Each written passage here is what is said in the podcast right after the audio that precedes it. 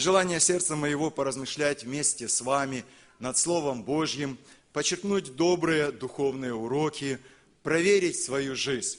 Ибо Господь нас учит и наставляет. Иногда говорят, вот в Библии есть страшные слова, пугающие слова. Я хочу сказать, пугается грешник. А святой страшными словами, если так можно сказать в кавычках, не пугается, а радуется. Давид говорит, я радуюсь повелениям Твоим, я радуюсь приказам Твоим, потому что когда мы слышим Господа Слово Божье, оно нас вразумляет, оно нас научает, и оно открывает нам духовные очи. Вот, например, мы часто говорим, что читаем 1 Петра, 4 главе, первые два стиха, я по памяти скажу, там есть такие слова, что страдающий плотью перестает грешить. Правда, есть такие слова?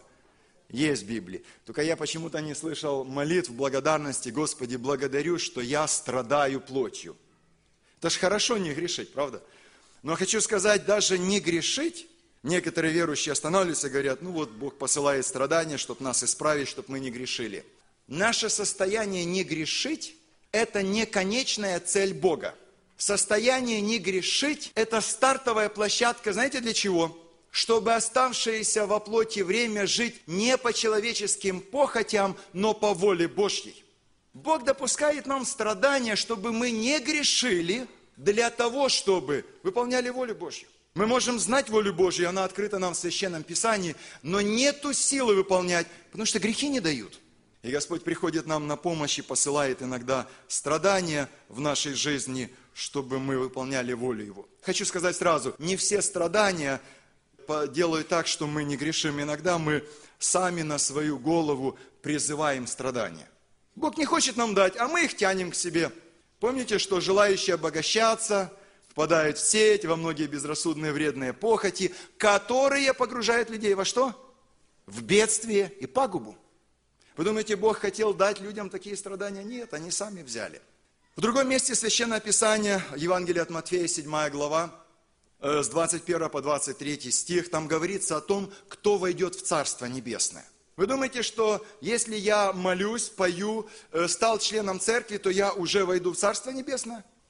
Там написано так, не всякий, говорящий мне, Господи, Господи, войдет в Царство Небесное, но исполняющий волю Отца Небесного. Они же там, знаете, какие слова сказаны?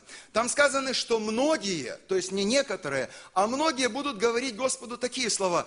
Мы Твоим именем, то есть мы не от себя делали, Твоим именем бесов изгоняли, пророчествовали, чудеса творили, и в ответ получают простую короткую фразу от Бога. Я вас не знаю. Я вас не знаю. Как, Господи, мы трудились Почему ты не воспринял наш труд? Трудимся ли мы по воле Божьей? Войдет Царство Небесное, исполняющий волю Отца Небесного. Мысль моя сегодня тема вот о чем. Не все те, кто знает, что придет Иисус Христос, не все те, кто Его ожидает, будут в небе. И это, друзья дорогие, не пугающие слова Священного Писания, это слова Священного Писания, сказанные любящим Богом, чтобы нас встряхнуть. Друзья дорогие, не всегда будет такая возможность вот так спокойно сидеть. Неужели у нас закрыты глаза, и мы не видим, что приближаются времена тяжкие? Неужели мы не видим, что мы стоим на пороге пришествия? Когда будут скорби, будут страдания, будет переплавка верующих. И не все те, кто ожидает Господа. Правда, неудобно разумительная мысль войдут в Царство Небесное. Бог, Отец, предупреждает нас, чтобы мы проверяли себя. И это предупреждение сказано не людям всем. Это предупреждение Иисус Христос говорит ученикам, которых Он избрал. Ученикам, которые с Ним ходили. А следовательно, Он говорит нам, принявшим Господа, не все, кто ожидает приход Спасителя, будут с Ним на небе. Пример, история всем нам хорошо известное. Друзья дорогие, ничего не могу сказать нового, потому что все уже сказано в Священном Писании. Может, самое большое, что можем сделать, мы это возбуждать чистый смысл. Притча о десяти девах. Евангелие от Матфея, 25 глава, с 1 по 13 стих. Давайте мы прочитаем ее и молитвенно поразмышляем, соотнося эту притчу к себе. Сегодня мы пришли в Дом Божий по воле Божьей, и Господь желает сказать тебе, это не мои слова, я только могу их передать. Читаем. Тогда подобно будет Царство Небесное десяти девам, которые, взявшие светильники свои, вышли навстречу жениху. Из них пять было мудрых и пять неразумных. Неразумные, взявшие светильники свои, не взяли с собой масло. Мудрые же вместе со светильниками своими взяли масло в сосудах своих. И как жених замедлил, то задремали все и уснули. Но в полночь раздался крик. «Вот жених идет, выходите навстречу ему!» Тогда встали все девы те и поправили светильники свои. Неразумные же сказали мудрым, дайте нам вашего масла, потому что светильники наши гаснут. А мудрые отвечали, чтобы не случилось недостатка и у нас, и у вас, пойдите лучше к продающим и купите себе.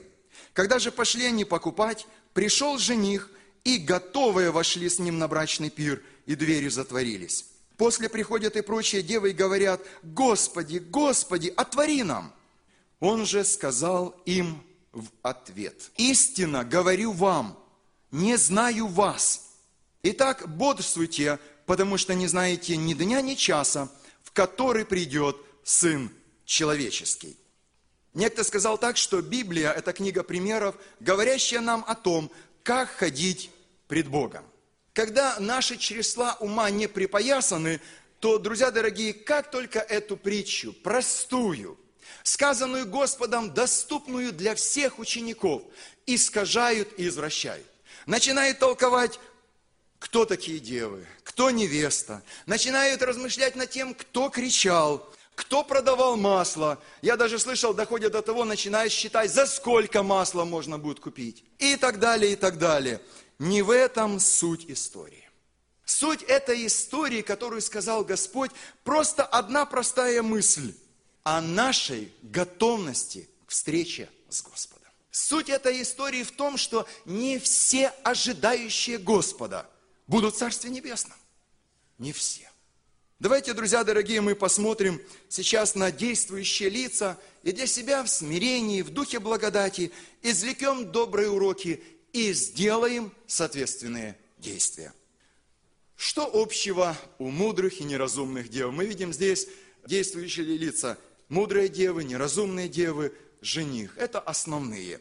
Хочу сказать так, друзья дорогие, если вот мы сейчас прочитали эту историю, если еще раз посмотрим на нее, то у мудрых и неразумных дев общего больше, чем между братьями и сестрами одной баптистской церкви у них общего больше, чем между братьями и сестрами, сидящими на одной лавочке.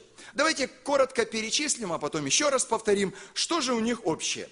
И мудрые, и неразумные девы ожидали жениха. Обратите внимание. И мудрые, и неразумные ожидали жениха. Дальше у них общее. Они взяли светильники. Если говорить, не вдаваясь в подробности, светильник – это наше исповедание веры. Это то, что светит и говорит, во что я верю.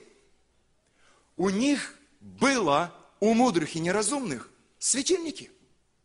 У мудрых и неразумных была общая усталость. У мудрых и неразумные вместе уснули. У мудрых и неразумных было общее желание быть на брачном пире. Мудрые и неразумные – проснулись, вместе услышали голос. То есть они слышали, знали голос. Мудрые и неразумные вышли навстречу жениху. И те вышли, и другие вышли.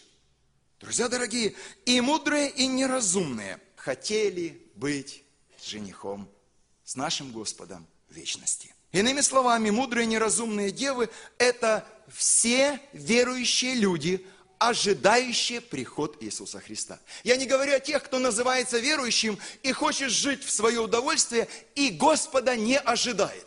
Это история не для тех, кто говорит, а не скоро придет Господь. Нет, нет. Это история для тех, кто знает, что Господь придет и его ожидает.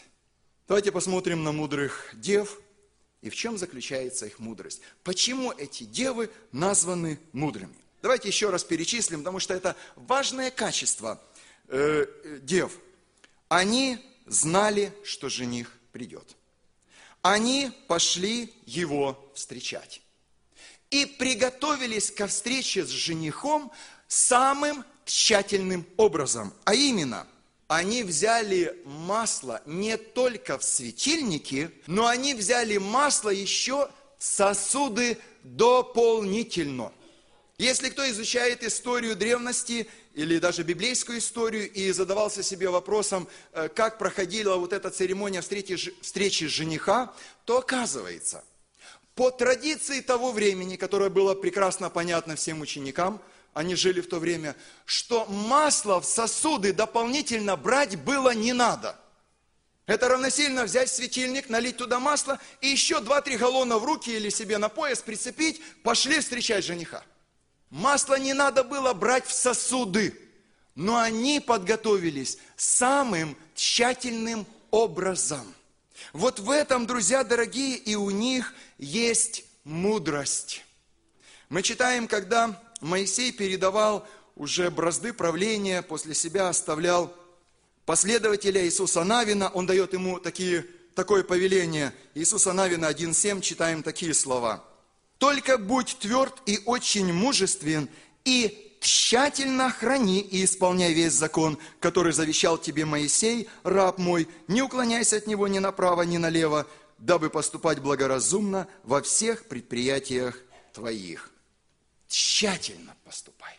Не просто услышав Слово Божье, его исполняй, а исполняй тщательно. Сделай больше, чем тебе говорят. Иными словами, проповедник говорит, пастырь говорит, брат, не делай этого. Сделай больше, чем он говорит. Если проповедник говорит, не поступай так, душа дорогая, сделай больше. Подготовиться самым тщательным образом, это не просто подготовиться как все – это подготовиться, сделавши нечто большее. Так поступили мудрые девы. Я представляю себе такую картину, они взяли, наверное, сосуды, ну, представьте по-простому, по два галлона с собой. И сидят вместе, неразумно говорят, что вы тут набрали масла? Ну, зачем? Ну, налили в светильники достаточно. По традиции не надо было брать масло в сосудах. Но они взяли. Вы знаете, друзья дорогие, когда мы не готовимся тщательно и тщательно не поступаем по Слову Божьему пренебрежительно, то люди падают. Помните падение царя Давида, когда он согрешил с Версавией? Знаете, в чем был корень его падения? Во второй книге царств, 12 глава, 9 стих, Нафан, когда от имени Господа обличал Давида, он говорит такие слова. 9 стих, 2 книга царств, 12 глава. «Зачем ты пренебрег слово Господа?» И дальше описание, что он сделал. Но корень греха Давида – пренебрежение к Слову Господа. Готовишься ли ты ко встрече Господа не так, как все? Готовишься ли ты самым тщательным образом, брат и сестра? Сегодня Господь говорит тебе, ты готовишься как мудрые девы или как неразумные? Неразумные девы, давайте мы глянем и на этих девиц. В чем заключается неразумность неразумных? Итак, прежде всего, неразумные девы знали, что жених придет. Они знали. То есть это относится к верующим, которые знают, что придет Иисус Христос. Они пошли Его встречать. Они не бездельники. Они пошли Его встречать. Что дальше? Они взяли светильники. Что еще дальше? Они в светильники налили масло. У неразумных масло было, но его было недостаточно. Неразумность неразумных в том, что масла было недостаточно. Может быть, сегодня, брат и сестра, ты сидишь и говоришь, у меня есть масло, у меня светильник сейчас горит. Вопрос не в том, есть у тебя светильник или нет. Вопрос в том, ты уверен, что у тебя масла достаточно? Вопрос в том, чтобы нам сегодня проверить, какой запас масла. У тебя оно есть, но достаточно ли? Пробудившись, они правильно увидели свое состояние. Неразумные девы поняли, какая у них проблема. Не хватает масла. Они эту проблему решили.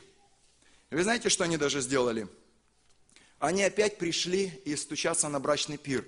Они хотели быть на брачном пиру. Может быть, среди нас тоже есть верующие, которые хотят быть с Господом в тысячелетнем царстве, в вечности, но не попадут. Хотят.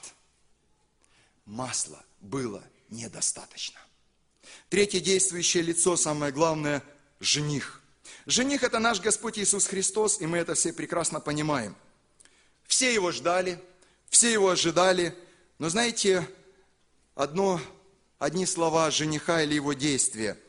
Он, жених, не знает тех, кто не готов к его пришествию самым тщательным образом. Не тот, кто готовится как-нибудь. Нет.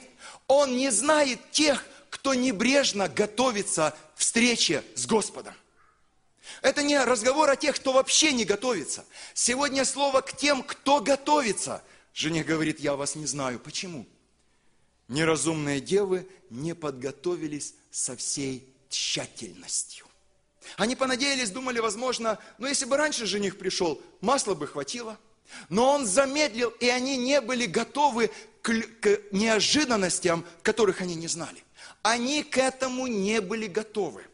Скажу вам больше, друзья дорогие, наступает время, когда будет печатное Слово Божье, но люди воспринимать не будут.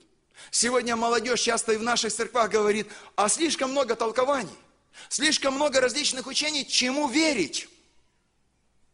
Проповеднику, который не закончил никаких классов образования духовного, или докторам богословия. И слово вроде бы Божье есть, а веры в него нету. Сегодня, сейчас нам нужно наполняться маслом. Почему такие слова сказал жених? Потому что Господь со всей серьезностью подошел к твоему спасению. Он сделал все, что только можно было сделать для тебя, дорогая душа. Для тебя. Он оставил славу неба. Он оставил престол своего Отца. Он оставил великолепие, которое там имел. Пришел, чтобы тебя спасти. Он не послал херувимов. Он не послал серафимов для твоего спасения. Он сам пришел. И сегодня Он говорит тебе, я сделал все самым тщательным образом. И Он ожидает от нас тщательного подхода к спасению. И Он ожидает от тебя самого тщательного образа подготовки к Его пришествию. Эта притча говорит нам о том, Бог не спасет тех, кто небрежно относится к своему спасению. Эта притча говорит нам о том, что Господь не любит небрежного, нашего небрежного отношения к своему спасению. Это не его люди. Я не знаю вас. Господи, мы готовились, мы пели на собрании. Господи, мы даже проповедовали и иногда молились.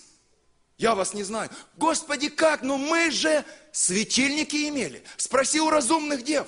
У нас в светильниках было масло. Мы ездили на миссионерские путешествия. Мы трудились для Господа. Масло горело в светильниках. Я вас не знаю. Эта притча говорит нам об этом. Не для того, чтобы нас испугать. Это любящий Бог. Бог, который Сына Своего не пощадил для нашего спасения, нас предупреждает. Братья и сестры, готовы ли мы к встрече с Господом? Ну а теперь к нам. О чем говорит эта история для нас?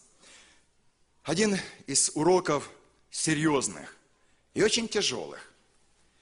Есть вещи в нашей жизни, которые нельзя будет исправить в последнюю минуту жизни. Если сегодня Господь стучит к тебе и говорит, брат, у тебя непорядок, ты кого-то обманул, ты поступил несправедливо, сестра, ты на мирское бросаешься и смотришь, ты любишь этот мир. Если ты скажешь, я еще успею покаяться, я, я завтра это сделаю. Но мне еще сегодня хочется. Но мне хочется немножко мирского еще взять, пожить. Есть вещи, которые нельзя исправить в последнюю минуту жизни. Вы можете сказать, брат, подожди, а помнишь, разбойник на кресте был? Помните эту историю? И уже распятый, он взывает Господу и получает спасение. Да, разбойник – это совсем другая история. Он не в числе дев ожидавших. А мы все ожидаем, мы все знаем, что он придет. Поднимите руку, кто не знает, что он придет. Мы все знаем, что он придет. И эта история говорит к тем, что тот, кто знает, что Господь придет, но не готовится самым тщательным образом, не войдет. Никто за тебя не сможет покаяться. Есть вещи, которые человек должен сделать только сам. Никто за тебя не сможет наполниться маслом. Никто. Это должен сделать ты сейчас. Может быть, друзья дорогие, братья и сестры, может быть, сегодня из сидящих у нас есть люди, у которых состояние сердца и жизни, как у Валаама.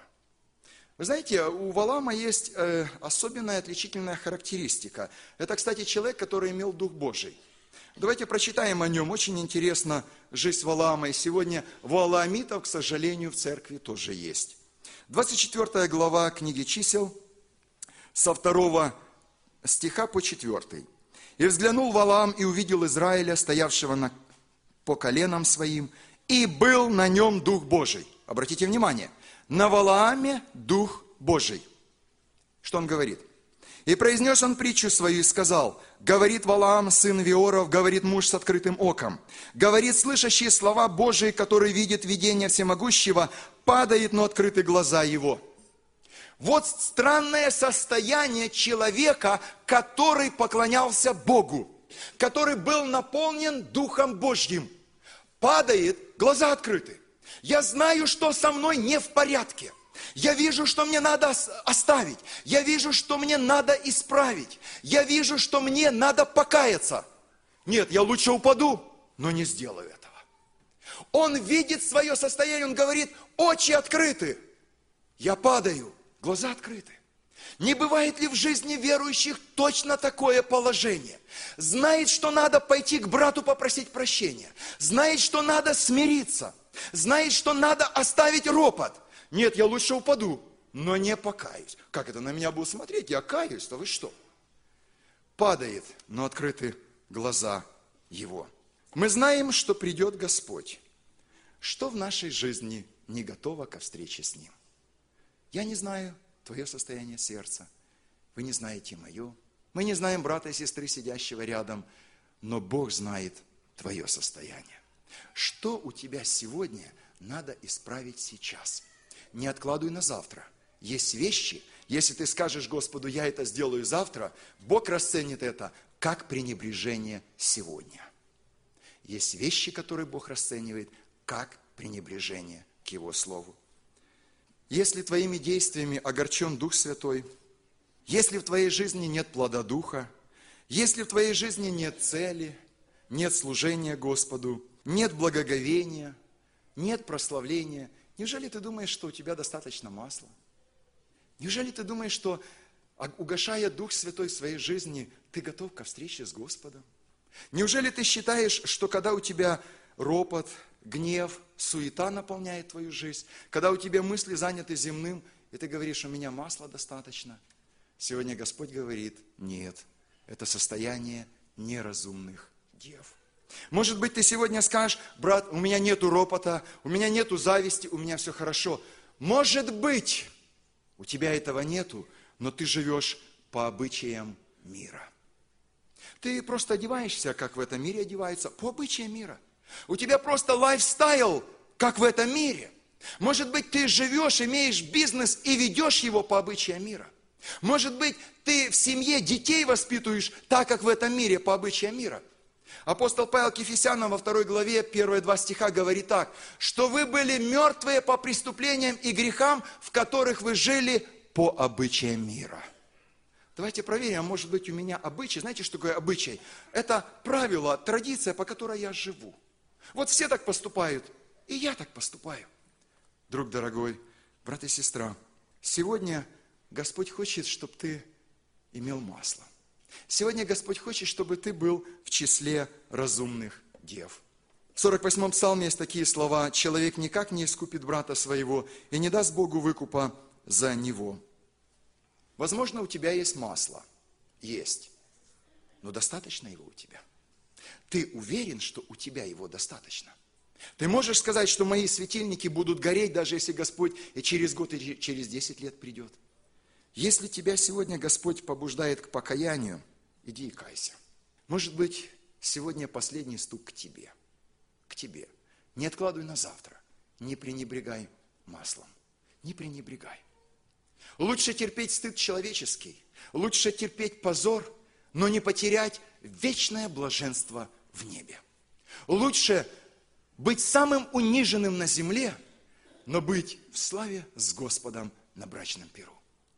Может быть, в нашем собрании есть те, которые могут сказать, я поступаю как все, я живу как все верующие. И неразумные девы жили как все. И у них даже было масло.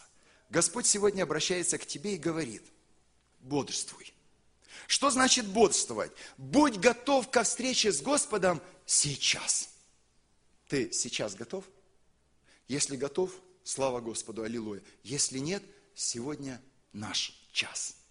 Сегодня мой твой час и твой час. Сказать, Господи, помилуй меня, мне нужно это исправить, и я готов. Мне нужно в этом покаяться, и я готов. Мне нужно примириться, и я готов. Что у нас не готово? Дух Святой стучится к нам, потому что Он желает, чтобы мы были спасены. Иногда спрашивают и говорят, а что же такое масло? Масло, запас масла, это наша готовность ко встрече с Господом. Масло – это наша духовная жизнь. Масло – это наше хождение перед Господом. Масло – это то, что дает огонь. Поэтому, когда я заполняюсь Словом Божьим, когда я вникаю в Него, когда я его исполняю в жизни, я наполняю свои сосуды духовные маслом. Я должен ожидать приход Господа всегда.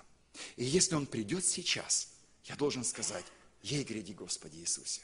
Может быть, в нашем собрании есть те, которые услышали призыв этот. Может быть, Дух Святой стучится к тебе. Не стесняясь, выйди, склони колени и скажи, Господи, помилуй меня. У меня масло-то есть, но мне нужно это и это исправить. Помилуй меня, что я откладывал день спасения на завтра – я хочу сейчас быть готовым к встрече с тобой. Мы будем сейчас молиться. Давайте, друзья дорогие, в искренних молитвах. Бог знает наше состояние сердца. Бог знает твое и мое состояние духа. Давайте Господу будем вопиять, будем умолять, будем просить и будем Господа благодарить. Помолимся. Аминь.